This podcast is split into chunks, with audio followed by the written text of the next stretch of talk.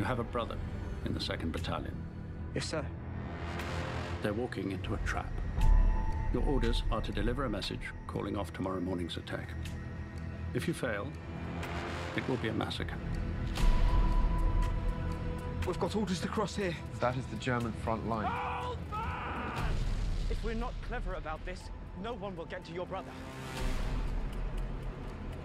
I will.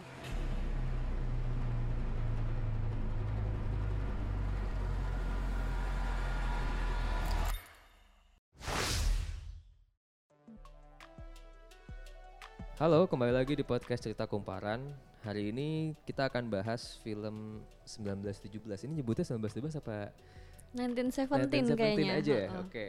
Nah, hari ini gue nggak sendiri. Gue sudah bersama dengan Gua Regina dari Kumparan Hits. lu kan gak pertama ya di podcast ya. Maksudnya ini bukan kali pertama kan? Enggak, ini pertama kali. Bukannya pernah ya dulu. Enggak, enggak pernah. Eh, ini ngebahas Oh. yang dulu iya, banget, benar-benar. yang dulu banget. Benar-benar gue baru inget. Iya. Eh, Iya itu video, video diduga, diduga, artis, dan atlet yang melakukan hal Iya, itu. tidak terpuji. Tidak ya, itu terpuji. pernah. Jadi itu eh, episodenya ada di awal-awal podcast cerita kumparan. Kalau misalnya penasaran itu di search aja tapi nyekrolnya agak lumayan itu.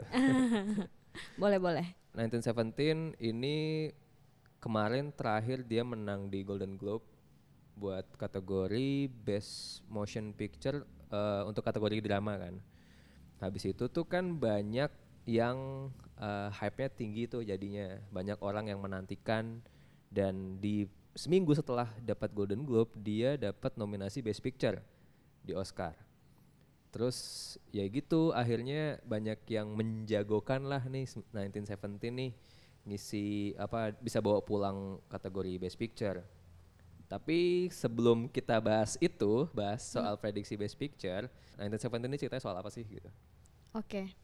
Secara singkatnya sih 1917 ini eh, menceritakan dua tentara Inggris yang dikasih tugas sama atasannya jenderal untuk menyampaikan pesan ke pasukan lain yang ada di eh, beda daerah sama Iya, mereka. beda negara. Oh iya, beda negara sama mereka bahkan eh, buat menghentikan rencana penyerangan karena sebenarnya musuh itu sengaja em, ngebiarin mereka ngelakuin itu supaya mereka bisa Sergap gitu ya. disergap ya atau diserang balik gitu. Eh, ya udah jadi sepanjang film menceritakan dua orang itu Scofield dan Blake. Endingnya ya udah eh, apakah mereka bisa menyampaikan itu ke sana atau enggak gitu sih sederhananya mungkin lo juga udah nonton Iya, kan udah lo dong. bisa lo bisa nambahin gue tadi yang gue omongin Apa ya gue takut spoiler kalau kebanyakan. iya benar pokoknya gitu doang kan Iya, intinya iya Eh, tapi lo sering atau cukup familiar nggak sih dengan film-film perang gini tuh?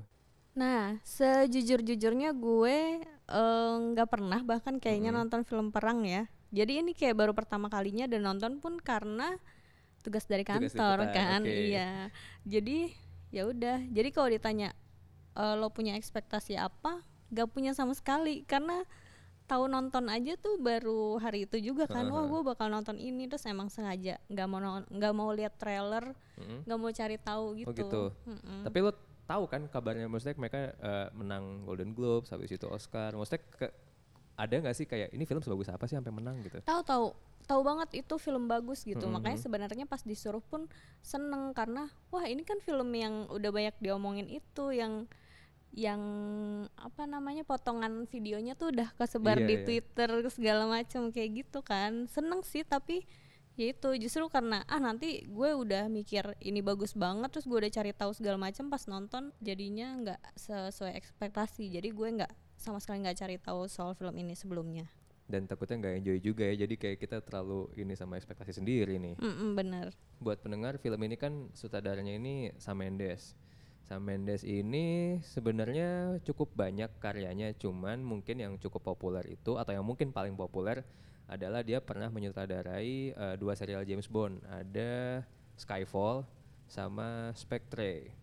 Dan di sini selain dia sutradara dia juga nulis katanya, bukan katanya sih, ya emang ini pernyataan dari dia sih. Jadi ceritanya 1917 ini uh, diambil dari kisah kakeknya ya.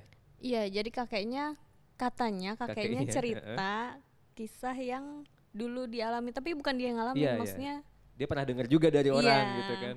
Saat itu jadi ceritain lah dan dia bikin film ini. Heeh, jadi katanya pas zaman perang dunia satu jadi kayak gue ngebayanginnya kayak waktu pas kumpul keluarga gitu kakeknya ini kakek ceritain nih cerita waktu zaman Iya, perang bener. dunia Ya, pertama kayaknya nih. sih gitu sih.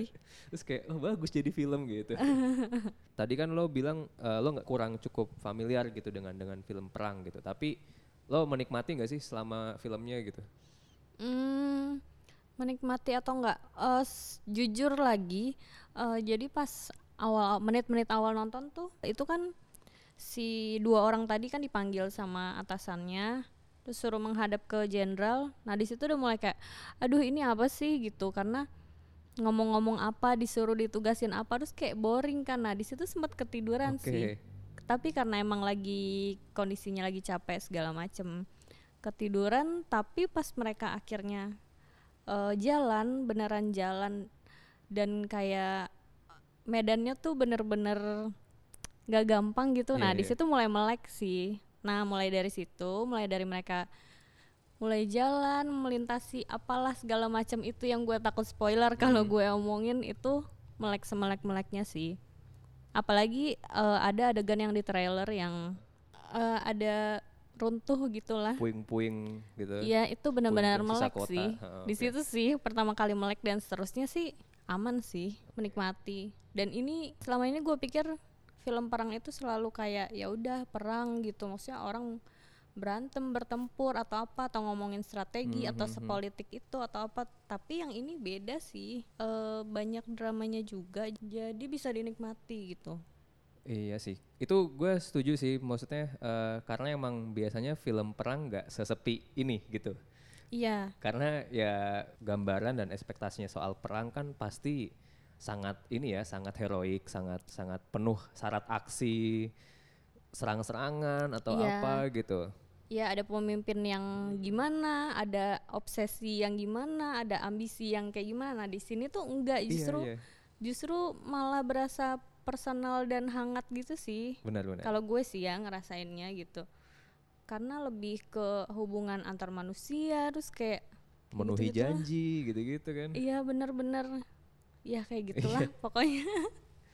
Iya sih itu menurut gue salah satu keunikan filmnya juga sih u- untuk tema yang eh, biasanya disampaikan dengan heroik dia ngambil sudut pandang dan cerita yang simple gitu meskipun begitu lo lihat medan perangnya tuh itu ya kerasa ini Wah, seserem iya. ini perangnya Iya iya benar.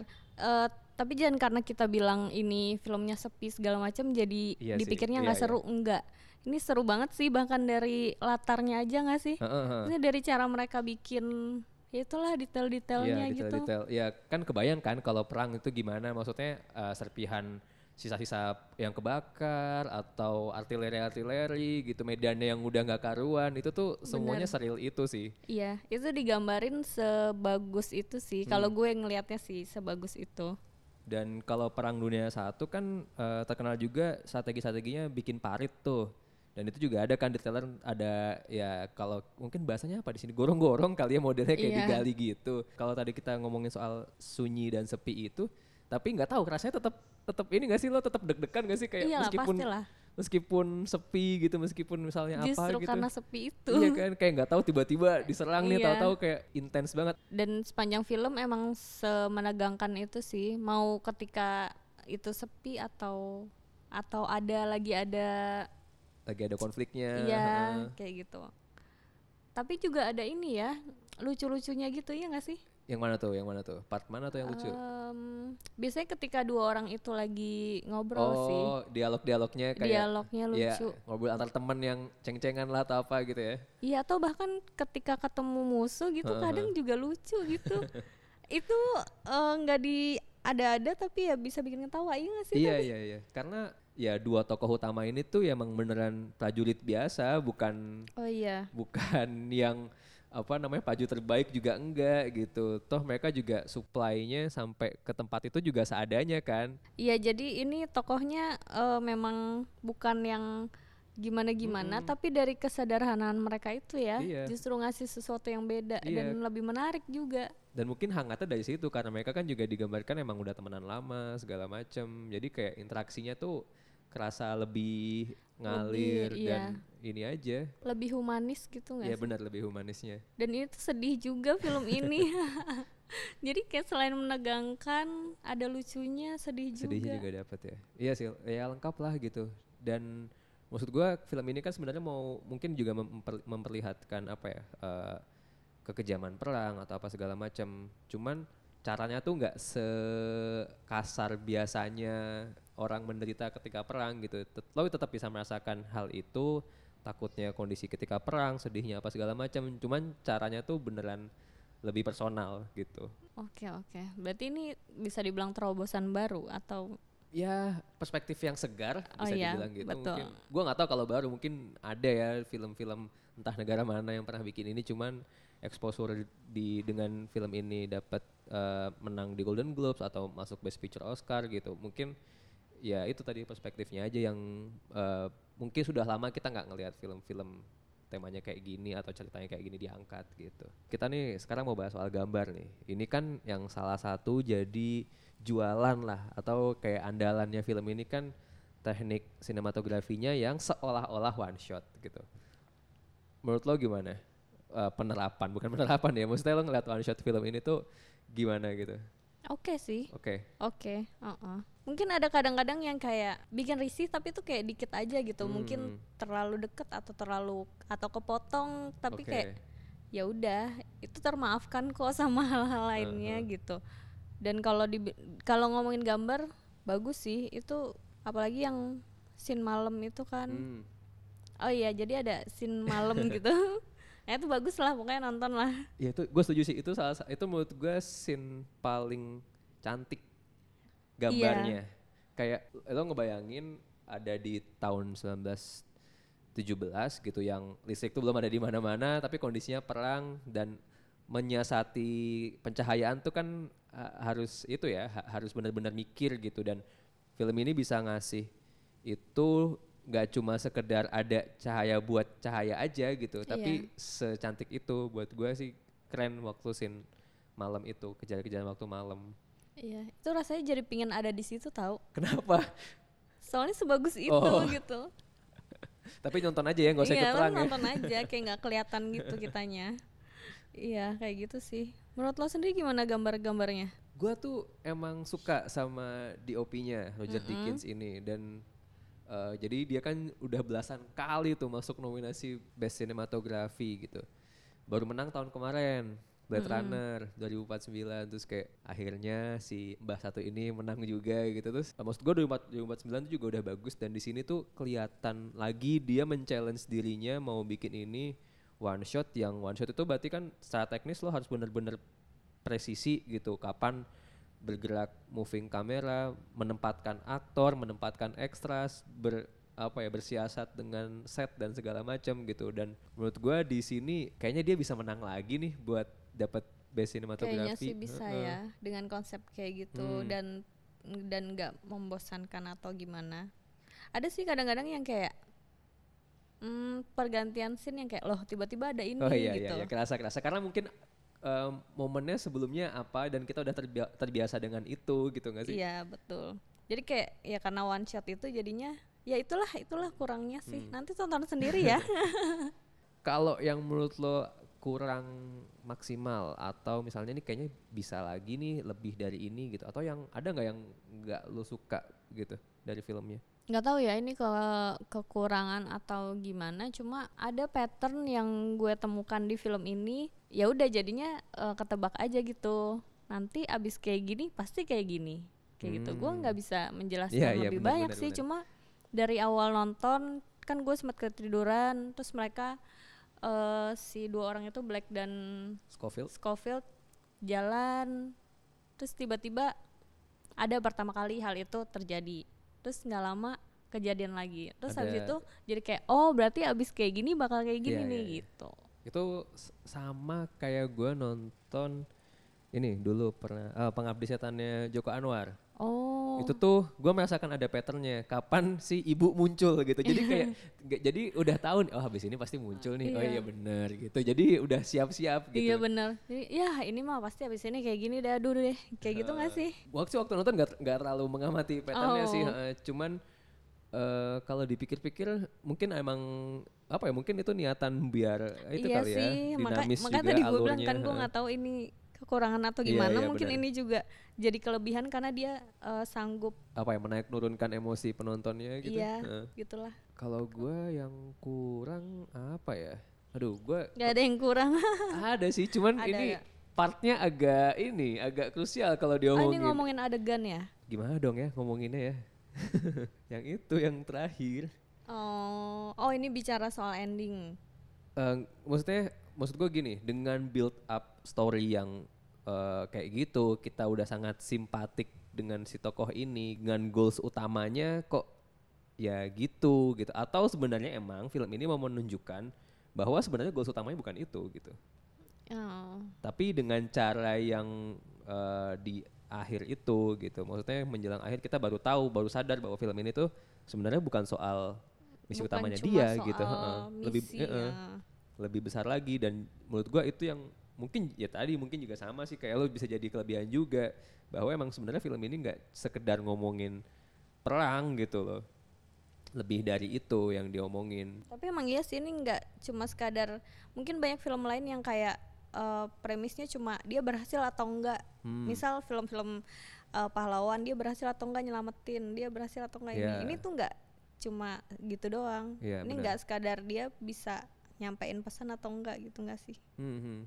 Karena kita melihat dia yang apa ya perubahan ya secara karakter dan emosionalnya Iya itu kelihatan sih karena ya. emang kita ngikutin banget ya maksudnya Iya. ya nggak ada pilihan lain orang kamarnya ke dia doang gitu nggak ada angle lain nih Bener-bener. gitu Itu sih itu juga tuh dia dikejar dari deket kan tapi tetap nggak ketembak oh gitu itu kayak ya kayak aduh film gitu kayaknya kalau ini nggak di film bisa aja dia udah mati gitu ada lagi sih cuma ya udah nanti aja deh kita omong. Saya ini berhubungan sama adegan dan nanti kalau dibilang bakal spoiler Oke. berat sih.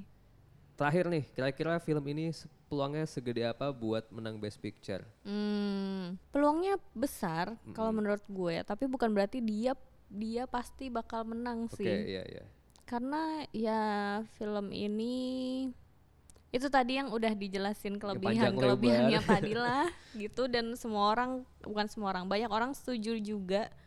Tapi kan kembali lagi ya ini mungkin tidak mewakili ya mewakili keseluruhan anggota di Academy yang ya jadi memberikan hak suara mereka. Nggak tahu.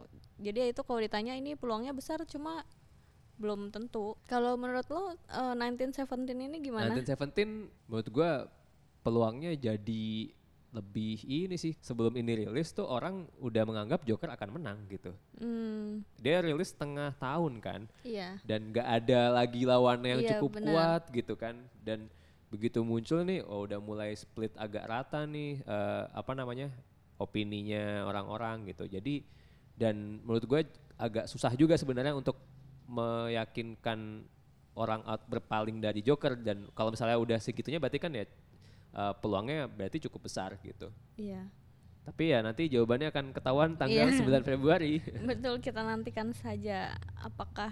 Tapi biasanya emang film ngaruh kan ya yang udah menang di uh, Golden Globes yang udah oh iya menang iya. di biasanya ada itunya sih ada kayak Iya eh, ada. Jadi makanya karena si 1917 ini udah nyabet berapa tuh? Satu dua tiga tiga nggak sih? Hmm, pokoknya dia udah ada beberapa yang Eh, eh, itu kayaknya jadi poin plus juga. Bisa jadi. Eh, eh.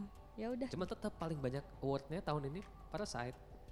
iya tapi ya itulah kayaknya susah deh Karena ya ada politik ini ya, kultur gitu-gitu iya sih. mungkin kita nggak ngerti Heeh. Ya udah eh, itu aja sih dari gua dan Regina. Semoga kalian nonton juga dan kalau misalnya ada yang nggak setuju sama omongan kita, sampaikan aja di kolom komentar story kita. Iya. Atau kita boleh ketemu ngobrol-ngobrol Oke. sambil ngopi, ngobrolin film. Ngobrol film, datang Iya. ke kantor kumparan Oh aja. iya boleh. Sekian dulu podcast kali ini dan terima kasih telah mendengarkan podcast Cerita Kumparan. Jangan lupa untuk klik kumparan.com atau follow Instagram kita di @kumparan.com.